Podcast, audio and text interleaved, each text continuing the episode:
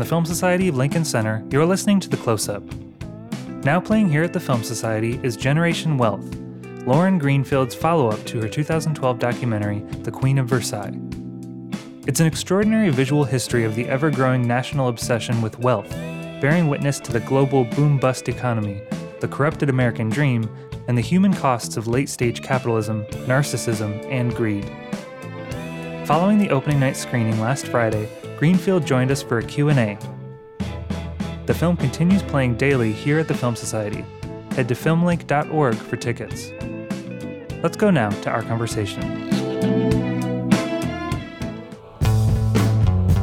Starting this Friday, the Film Society of Lincoln Center invites you to see films through the female gaze.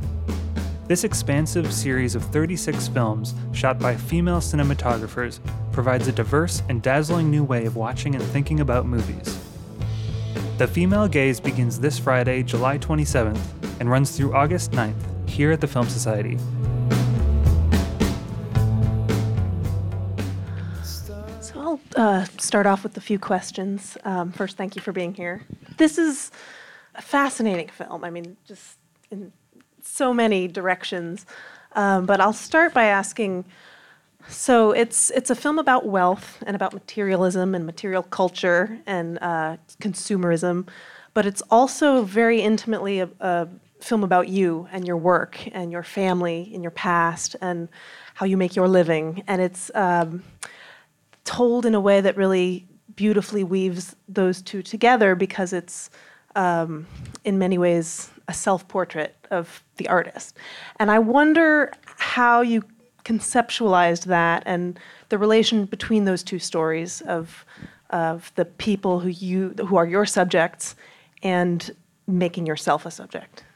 It was really a process. It it was a 30 month edit and it developed kind of along the way. It began um, through the subjects and through the photography, looking at the subject of wealth and consumerism. So the the pictures and the people in the pictures were always the way in. Um, and I was kind of in in the beginning as a kind of a narrator or guide to be the connective tissue between things. But the part um, about my own family really developed as I went in and also as I got kind of more and more overwhelmed by the project, which was a kind of um, summation of what I had been working on for the last 25 years. And I really started interviewing my kids and my parents as a way to, as representatives of their generation, because in the film I kind of wanted to look at historically how we had changed. But um, as subjects kind of brought up issues that I was also dealing with. And then as my son and my mom kind of spoke to that issues, those issues, I felt like that should be a part of the film too, because my work has is also about how we're all complicit in this culture. So especially because I had such um, larger than life characters, I didn't want it people to leave kind of thinking this is about somebody else. And it's uh, I know in in several of the reviews of the film. Um, critics have pointed out the, the themes of motherhood and and and mothers um, and and the relation between um, how wealth is passed down and other kinds of legacies, as as your son really beautifully brought out. Um, and I I was interested in how, from a from a psychological standpoint, the the mother child relationship can sort of be related to the desire for money and the desire for con- to consume, and and whether that was was a, a sort of guiding It, I mean, that also evolved in a way. It didn't start out to be a film about parenting, but it became that about values and about legacy versus agency. Um, I think that I got interested in the kind of psychological driver for more, that especially realizing it wasn't just about money, it was about all of these other things that gave us value from fame to beauty to youth to sexuality. And the more um, what I saw as the thing that brought them together was addiction. And addiction, I know from my work on eating disorders, comes from, in a way, a kind of trauma. And I felt like people were trying to fill an emptiness with something that couldn't fill it. So they just would continue. And so, in a way, all of the subjects, including me, kind of we get to what that trauma is, or at least hint at it um, in terms of why there's no satisfaction and why it's really not about the money, but about the continually wanting more. And um, one of the one of the things that um, I think come, comes across really strongly is the relationship that you have with your subjects, and that that has developed over time. And you know, several of the the subjects in the film we see at different points in their lives and, and in your life. And um, how what has that experience been? I mean, has that I uh, I mean. To, I know that you've you've had similar ways of approaching um, subjects in in your other work, but uh, in this film it was especially pronounced. Well, in this film, I revealed it a little bit more because you can hear my voice. And um, I mean, I think that that relationship is always at the core of all of my work. But um, in this film, I tried to reveal it more so you can see um, kind of where where it comes from as subjects reveal themselves, but also why I'm drawn to them. Um, the, th- the thing that was really exciting about this film is getting to go back and, and re engage with people that I had photographed a long time ago, particularly like the kids in LA, and to see them as parents and in their 40s and um, to, to get to kind of work with them again after they've already had the experience of being in a picture or being in a book.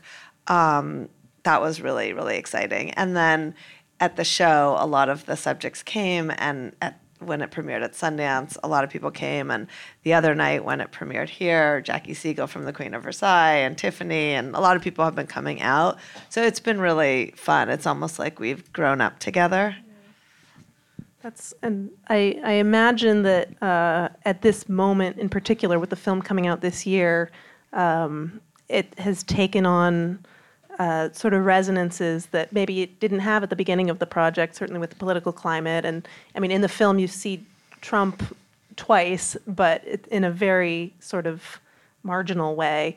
And I wonder if that's been um, something that has come up a lot as the film has been released. I think you, see him a little, like about four times, because we meet him on The Apprentice, like the gold apartment, and then we find out that Jackie Siegel dated him, and he's in beauty pageants, and then um, on the campaign rally and the inauguration. And yeah, he was elected um, towards the end of the journey, but I was still very much the middle of the edit. And I felt like he was really the kind of expression of generation wealth. He was kind of the apotheosis of it. So many of the themes that I had looked at from materialism to kind of elevating wealth and wealthy people to celebrity to a love for gold and that kind of aesthetic of of the rich or uh, what somebody called dictator chic, um, and um, and and beauty pageants like beautiful women as an expression of of success. There were just so many parallels. Real estate, fake it till you make it. So um, in a way, he kind of made it more urgent um, because it wasn't just a culture that was maybe affecting kids or maybe affecting people who watch a lot of TV or you know people in China, but it was really us. Um, and I also didn't want to make it too much about him because I felt like my contribution was more to describe the culture that made him possible. Um, and that he was kind of a symptom of a diseased culture and um, and so I put in the the line where he's at a campaign rally where he says, "This isn't about me; it's about you." Um, and then, of course, Jackie and David Siegel are behind him. Well, I'm going to throw it out to the audience now because um, I'm sure there are questions. I see one in the back. Understanding the point, you every, all of these people, you know, were the victims, so to speak, of wealth or fame you come across in your years of looking at this any people that were happy as a product of uh, success or making money? Well, I'm I'm not saying there's anything bad about having money. It's more I'm looking at the pathology of always wanting more. That really came through when I met David and Jackie Siegel, and they had a 26,000 square foot house and wanted a 90,000. I think it's something that does affect a lot of people because we're kind of living in this world of illusion where we're comparing ourselves to fictional people and people we know on TV and people we see on social media. It's kind of like a collective FOMO. And so everybody, um, well, a lot of people are affected by that. It doesn't mean, you know, it, it's not the money itself, is what I want to say. It's really the kind of psychology and the drive for more, um, which I think I saw affecting all different kinds of people from rich to poor, across age, across gender, across border. Um, surprised that you gained access to certain people and they seem to be willing to talk.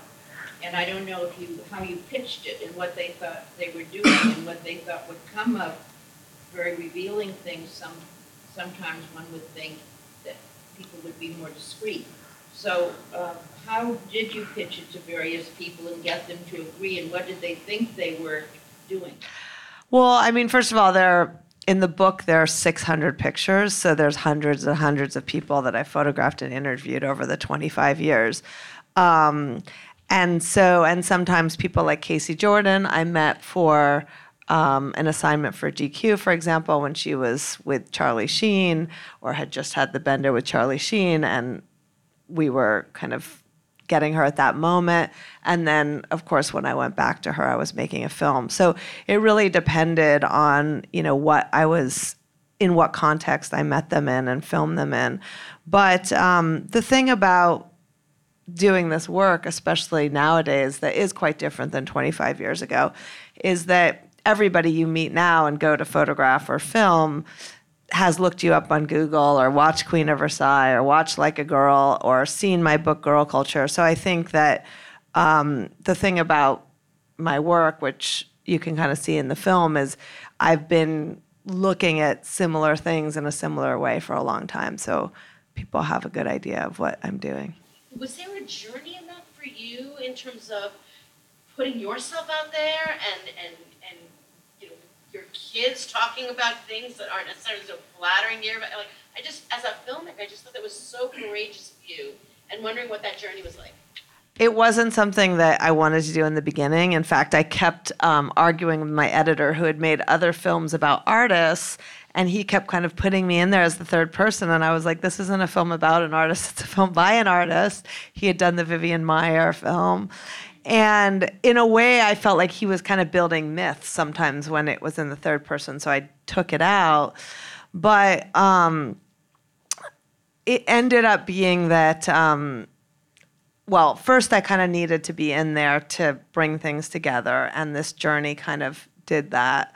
Um, but I also felt like I have, I turned 50. I had, it wasn't that I didn't have vanity, but I kind of put it to the side and said, I have I've only been able to do this work because, to your point, people have exposed themselves with so much vulnerability and so much honesty and kind of um, agreed to do that for my work. And so I felt like I had to be willing to do the same when it was relevant. I wasn't like, I, got, I have to be in there. But in fact, in the beginning, I was like, I don't want to be in there. But as I felt um, it was relevant and it was also a way to tell the story and also um, a way in for the audience and a way to also say that we are all complicit. I just felt like I and and it and it kind of bubbled up in the interviews, and then I felt like I wanted to include it. I mean, one of the things that we did. Um, oh, I should introduce Frank, my husband and producer. but Frank was really worried that if there was scenes of me in it that it would be like self-conscious or staged in a way that the rest of the film didn't feel. And so we really didn't shoot anything expecting it would be in the film. We just kind of started shooting things that were in the neighborhood and then seeing like like at first we weren't going to shoot our 50th um, anniversary party, our 50th birthday party and our anniversary party, but then my editor was like, well, what if my boyfriend just shoots it with like a little camera? So we're like, okay, like no harm. So we just kind of shot things, but in a very low key, casual way so that if we used it, it wouldn't be self conscious. And then it ended up being, um, Well, the end, the whole ending kind of surprised me, and in a way, that's what why the family part became more important is because I started to think, particularly after Trump, that um, I could not end with like barreling towards the apocalypse, which is kind of how the book ends, and that I really wanted to bring out the insights of the subjects who had been on this journey and also what I learned so that there was a feeling of out of crash or out of collapse, there could be the possibility for agency and change. It seems like we live in crazy making times, and rich people seem to sort of be able to buy mental health and sanity in certain respects. Uh, the, the faculty I know at Crossroads were brilliant and carefree and loving and good people and a lot of them had gotten sick of the bureaucracy in public schools. And so here they were, kind of doing a really good job, I thought, of enhancing the emotional intelligence and all over decency and, and kindness of these kids, and 90% of them were very wealthy. And um, I just think we kind of live in a time where the powers that make our society make people crazy, and the wealthy people or the wealthy institutions that make this craziness also can purchase all the psychological and emotional intelligence out there to serve their offspring. I don't know if you want to talk to that at all, but it was something I was even thinking about when I was teaching Crossroads in mid 90s, and I think it's become all the more true now. Yeah, I mean, um, I'm not sure what part of that exactly to respond to, but I definitely think that education is good education has become a privilege. That's one of the kind of, I mean, the big, um, in a way, backdrop for generation wealth over these 25 years is that we've never had so much inequality and we've never had so little social mobility. And in my dad's generation, it was realistic to grow up poor, be an immigrant, go to public school, and make a life for yourself. And now the recent UN report on poverty said the best indicator of your future is your zip code. So um, I think education is a huge part of it, not only because of the lack of social mobility, but also because um, I think part of living in this kind of culture of illusion is not having education and kind of the critical faculties in a way, not having that authentic culture that Chris Hedges talks about at the end, which is kind of the antidote to the values of corporate capitalism. I, I noticed in the film that you're um, you have raised or are raising two sons with really um, healthy and modern outlooks, both on you know their own privilege and on how to treat women. And as someone who um, will find myself raising a son very soon, I wonder to you attribute that, and also if your thoughts on that have changed at all since um, you've been working on this project as long uh, as long as they've been around, and if, if, there are things that you did consciously and and, and would continue.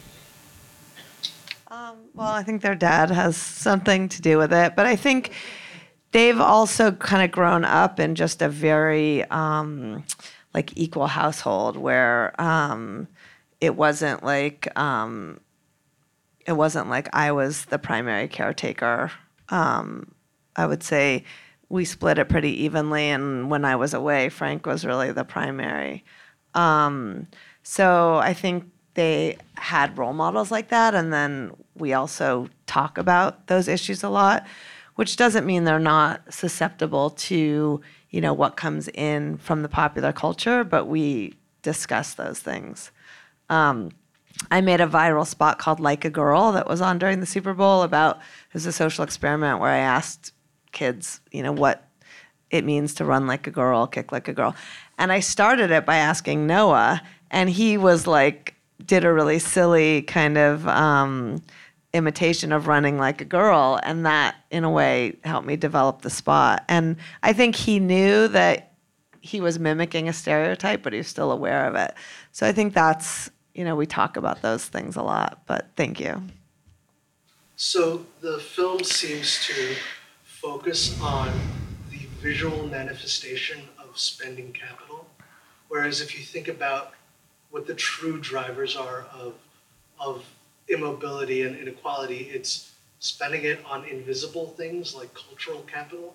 For example, being well traveled or the ballet lessons and and that creating the resume to get into this top college, which puts you on this quote unquote path, um, where it's like it's like a culture that's sort of antithetical to what's in your film, or like uh, Bobos in Paradise, where it's a different value system. So I'm wondering if you if you've done more of uh, if you've done that as well, because I'd, I'd be interested in, in that type of. I mean, I feel like I did that with my own story, right? Like my kids are, you know, Gabriel in the legacy poem says how much pressure he feels to have a good score on the ACT. So I did try to say that it's all part of the same cycle. And I think in the with the wealthy in China and in Russia too, but it's in the film in China. Um, Wealth 2.0 is not just about having the Louis Vuitton handbag. It's about having it's about learning how to be rich. It's about learning how to eat in the right way and know the noble sports. And you can't just buy the Hermes bag. You need to be able to pronounce the proper pronunciation of Hermes. So um, I think all of that is kind of part of the swirl. The question is when I went back to my school to photograph, how old was I or what was the age difference between me and the kids? And did I um, need to do contracts with the parents? Um, I was pretty young and I looked really young. So I remember one day I was at Hollywood High and um, I was photographing during lunch, and then the bell rang, and the kids went to class. And I went to the vending machine to buy a soda, and the security guard put his hand, blocked me, and said, Back to class. Um, I think that definitely helped at that time. And I also tried to show in the film how the different things I photographed and covered also kind of related to where I was in the life cycle. Like when I went in, I was very much identifying with the kids and then eventually identified with the parents and, and started looking at aging and particularly women aging when I got offered Botox um, unsolicited myself. And um, so I, I definitely, I wasn't, I was uh, maybe like, um, I don't know, maybe like eight years out of high school when I did it, but I looked pretty young and um, and with kids because they're under 18 yeah there are model releases that the parents sign. So um, that was something not all photographers do that but it's something that i started doing from the beginning of my practice because i was working with minors. And as i went on it was a good way to just have clarity between myself and the subject you know that it's not just like i'm taking a picture for for them or for you know myself, my scrapbook or something. Yeah, I mean, for me, Florian was so important. In fact, it was really when I interviewed him that I felt like there was a movie here because his trajectory had kind of covered the 25 years that I had been looking at. And I, I really felt like it was kind of the 80s and 90s where this began. And one um, touchstone for me was when Oliver Stone came out with Wall Street. And Gordon Gekko said greed is good. And so Florian looked up to Gordon Gekko, who was intended to be a villain, but was a role model for um, a lot of bankers, and kind of became the embodiment of greed. And then he had a huge rise and then a big fall. And so it was kind of like the devil becoming a truth teller. So his story really spoke to me about generation wealth. And he wasn't somebody I had photographed before. He was somebody that I reached out to for this film. I had met him a long time ago in college, but um, I reached out to him for because I just, in a way, his story is kind of like a second backbone, kind of to me, of the um, film.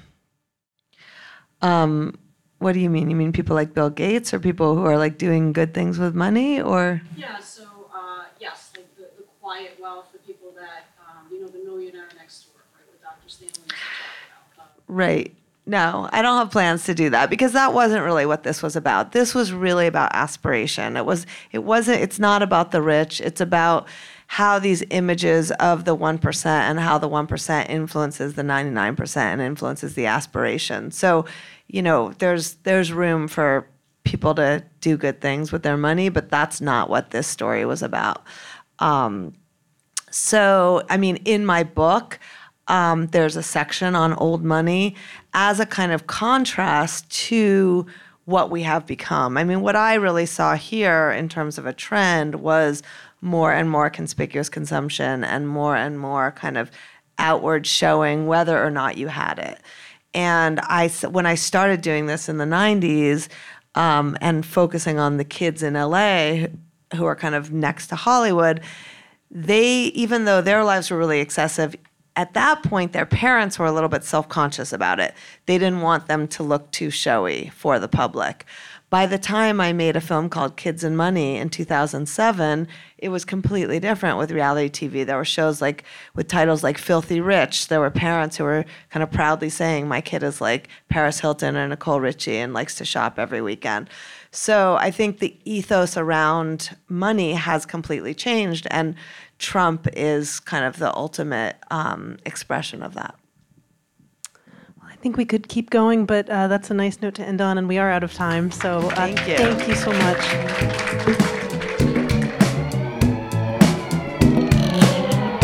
The Close Up from the Film Society of Lincoln Center is produced by Michael Odemark. Our opening music is by Steelism. You can subscribe to The Close Up on iTunes and Stitcher.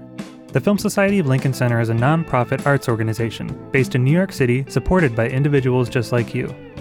Founded in 1969 to celebrate American and international cinema, the Film Society presents year round programming recognizing established and emerging filmmakers, supporting important new work, and enhancing awareness, accessibility, and understanding of the moving image. To learn more about what we do and support the Film Society by becoming a member, visit filmlinc.org. F I L M L A N C.org. The Film Society of Lincoln Center. Film lives here.